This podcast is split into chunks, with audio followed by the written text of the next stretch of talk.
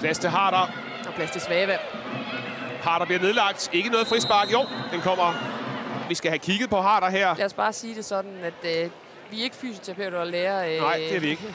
Henrik Lindinger, men det der, der kan med 100% sikkerhed sige, at hun ikke kommer til at spille mod, øh, mod Holland. Det der, det ligner sig en forstrækning, eller i værste tilfælde en, en fiber i, i baglov. Ja. Som Ramona Bachmann, der tager chancen. Men det bliver Rinast, og det bliver et udmærket forsøg. Lene Christensen må få den fumlet op på overliggeren. Egentlig en fin redning af Lene Christensen, men den var altså lige ved ikke at få kraft nok i redningshånden der. De her tre. Ej, det er godt Stine Larsen, så skal Svane have den.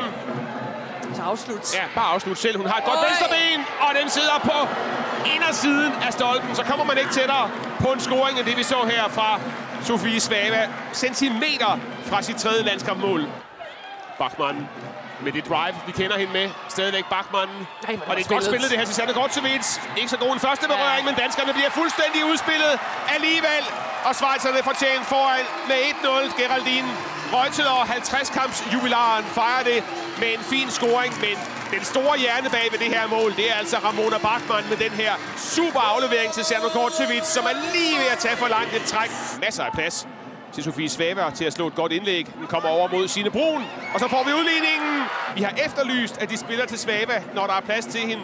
Her får hun så lagt den ind, og Sine Brun får hættet den, men det bliver måske Kaligaris, der bliver noteret for et selvmål. Ja, der begynder at komme lidt flere sprækker i det her svejtiske forsvar efter de her mange, mange udskiftninger. Det skal Danmark så til at udnytte.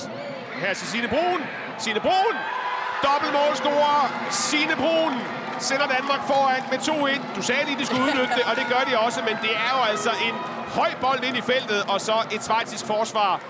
Danmark vinder over Schweiz og Niels Nielsen. Schweizerne kom foran i begyndelsen af anden halvleg med Geraldine Reuteler, men så en dobbelt brun, der fik sørget for den danske sejr